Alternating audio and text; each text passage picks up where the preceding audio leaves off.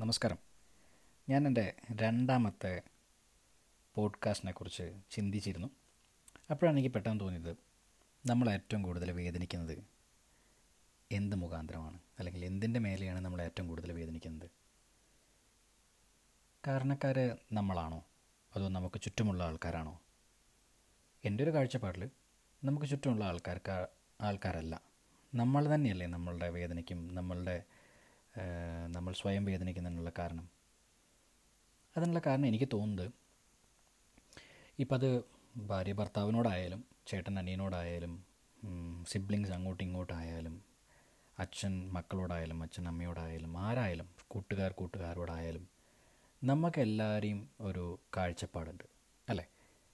ഞാൻ ഒരാളെ ഇങ്ങനെയാണ് പ്രതിഷ്ഠിച്ച് വെച്ചിരിക്കുന്നത് നമ്മുടെ മനസ്സിൽ. ഞാൻ അയാളോട് ബിഹേവ് ചെയ്യുന്നത്, ഞാൻ അയാളോട് പെരുമാറുന്നത് ഈ രീതിയിലാണ്.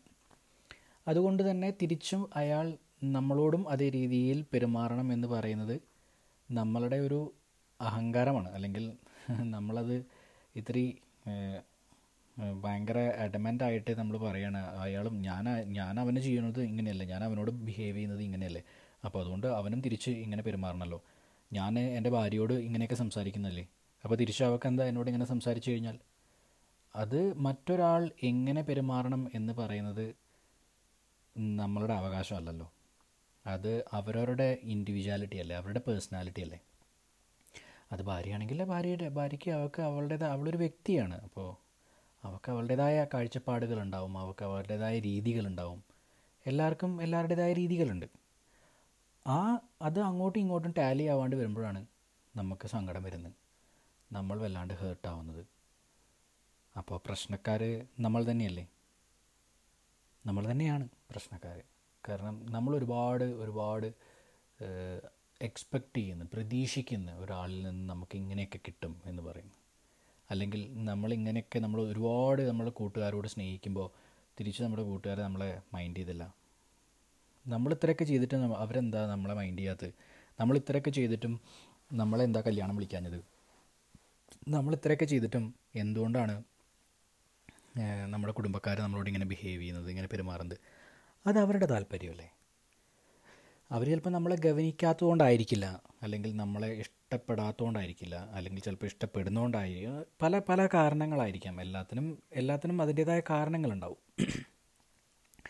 പക്ഷേ അത് നമ്മൾ സ്വയം വരുത്തി വയ്ക്കുന്ന ഒരു കടമ്പയാണ്, സ്വയം വരുത്തി വയ്ക്കുന്ന ഒരു ചില്ലുകൂടാണ് ഈ പ്രതീക്ഷ എന്ന് പറയുന്നത്. പ്രതീക്ഷകളൊന്നും വേണ്ട. പ്രതീക്ഷകൾ പലപ്പോഴും ഞാൻ എൻ്റെ അടുത്ത് നിൽക്കുന്ന ആൾക്കാരോട് ഞാൻ പറയാറുണ്ട്, നമ്മൾ എന്തിനാണ് പ്രതീക്ഷിക്കുന്നത്? നമുക്ക് ചെയ്യാൻ പറ്റുന്നത് നമ്മൾ ചെയ്യുക അല്ലേ, നമുക്ക് പറയാനുള്ളത് നമ്മൾ പറയുക. അവർക്ക് തിരിച്ച് നമ്മളോട് അതേപോലെ ബിഹേവ് ചെയ്യാൻ താല്പര്യമുണ്ടെങ്കിൽ ചെയ്യട്ടെ, ഇല്ലെങ്കിൽ വേണ്ട. നമ്മളെക്കൊണ്ട് എന്ത് ചെയ്യാൻ പറ്റുമോ അത് നമ്മൾ ചെയ്യുക, കൂടുതലൊന്നും പ്രതീക്ഷിക്കേണ്ട. അതിപ്പോൾ അച്ഛനായാലും ശരി, അമ്മയായാലും ശരി, ഭാര്യയായാലും കൂട്ടുകാരായാലും ഇനി ഭാവിയിൽ വരുന്ന തലമുറയിൽപ്പെട്ട മക്കളായാലും ആരായാലും നമ്മളൊന്നും പ്രതീക്ഷിക്കേണ്ട. പണ്ട് കാരണവന്മാരൊക്കെ പറയുന്നത് കേട്ടിട്ടുണ്ട്, മാമ്പൂ കണ്ടും അത് കണ്ടും ഇത് കണ്ടൊന്നും കൊതിക്കരുത്, മാമ്പൂ കണ്ടും മക്കളെ കണ്ടും കൊതിക്കരുത് എന്നൊക്കെ പറഞ്ഞ് കേട്ടിട്ടുണ്ട്. അതൊക്കെ അന്ന് കാരണവന്മാരായിട്ട് എഴുതി വെച്ച സംഭവങ്ങളാണ്. പക്ഷേ ഇന്നിപ്പോൾ നമ്മളിത്തിരി ഇമോഷണലി സംസാരിക്കുകയാണെങ്കിൽ, അല്ലെങ്കിൽ ഫിലോസഫിക്കലി സംസാരിക്കുകയാണെങ്കിൽ, അതിൻ്റെ പിന്നിൽ വ്യക്തമായൊരു ധാരണയുണ്ട് അല്ലേ. നമ്മളാരും വേദനിക്കാൻ പാടില്ല. കാരണം നമ്മൾ എക്സ്പെക്റ്റ് ചെയ്യേണ്ട, നമ്മൾ ഒരു തരത്തിലും നമ്മളൊരാളും പ്രതീക്ഷിക്കരുത്. നമ്മുടെ ചുറ്റുവട്ടം നിൽക്കുന്ന ആൾക്കാർ നമുക്ക് തിരിച്ചും ഇതേപോലെ ചെയ്തു തരും എന്നുള്ളത് എക്സ്പെക്റ്റ് ചെയ്യരുത്. അങ്ങനെ പ്രതീക്ഷിക്കാണ്ട് കിട്ടുന്ന എല്ലാ സെക്കൻഡും നമുക്കൊരു ബോണസാണ്, നമ്മുടെ മുഖത്തൊരു ചിരി തരുന്ന കാര്യങ്ങളാണ്. എൻ്റെ ഒരു അനുഭവത്തിൽ എനിക്ക് ഒത്തിരി സിറ്റുവേഷൻസ് ഉണ്ടാവുന്നുണ്ട്. ഒരുപാട് സന്ദർഭങ്ങൾ ഇപ്പോഴും നടന്നുകൊണ്ടിരിക്കുന്നുണ്ട്. കൂട്ടുകാരാണെങ്കിലും വീട്ടുകാരാണെങ്കിലും ഓഫീസിലാണെങ്കിലും പല പല രീതിയിലുള്ള. അപ്പോൾ പലരും എൻ്റെ അടുത്ത് ചോദിക്കാറുണ്ട്, അളിയ എന്തുകൊണ്ടാണ് നീ എന്തിനാ അതൊക്കെ ചെയ്യാൻ വേണ്ടി പോകുന്നത്? നീ ചെയ്യാൻ വേണ്ടി പോയിട്ടല്ലേ, അത് നീ എന്തിനാണ് ഡിസപ്പോയിൻ്റഡ് ആയിട്ടിരിക്കുന്നത്? അതെൻ്റെ ഒരു നേച്ചറാണ്. അതേപോലെ എല്ലാവർക്കും അതേപോലെ ഒരു നേച്ചറിറ്റി ഉണ്ട്. നമ്മൾ എത്ര പ്രതീക്ഷിക്കേണ്ടതെന്ന് പറഞ്ഞാലും ലൈഫിൻ്റെ ഒരു പോയിന്റിൽ നമ്മളെപ്പോഴും ഒരു പൊടിക്ക് നമ്മളെപ്പോഴും പ്രതീക്ഷിക്കും അല്ലേ. ആ പ്രതീക്ഷ ഇല്ലെങ്കിൽ ഒരു പക്ഷേ നമ്മളില്ല, അല്ലെങ്കിൽ ആ പ്രതീക്ഷ ഇല്ലെങ്കിൽ ഒരു പക്ഷേ നമുക്ക് ജീവിതം മുന്നോട്ട്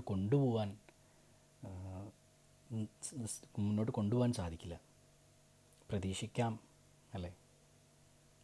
പക്ഷേ സ്വയം കുറ്റപ്പെടുത്തി സ്വയം വേദനിപ്പിക്കുന്ന രീതിയിലുള്ളൊരു പ്രതീക്ഷ ഞാനടക്കം വരുന്ന എല്ലാ ആൾക്കാരും പതുക്കെ മറന്നു തുടങ്ങണമെന്നാണ് എനിക്ക് പറയാനുള്ളത്. നിങ്ങൾക്കെന്തെങ്കിലും തിരിച്ച് മറുപടി പറയാനുണ്ടെങ്കിൽ തീർച്ചയായിട്ടും മറുപടി പറയൂ.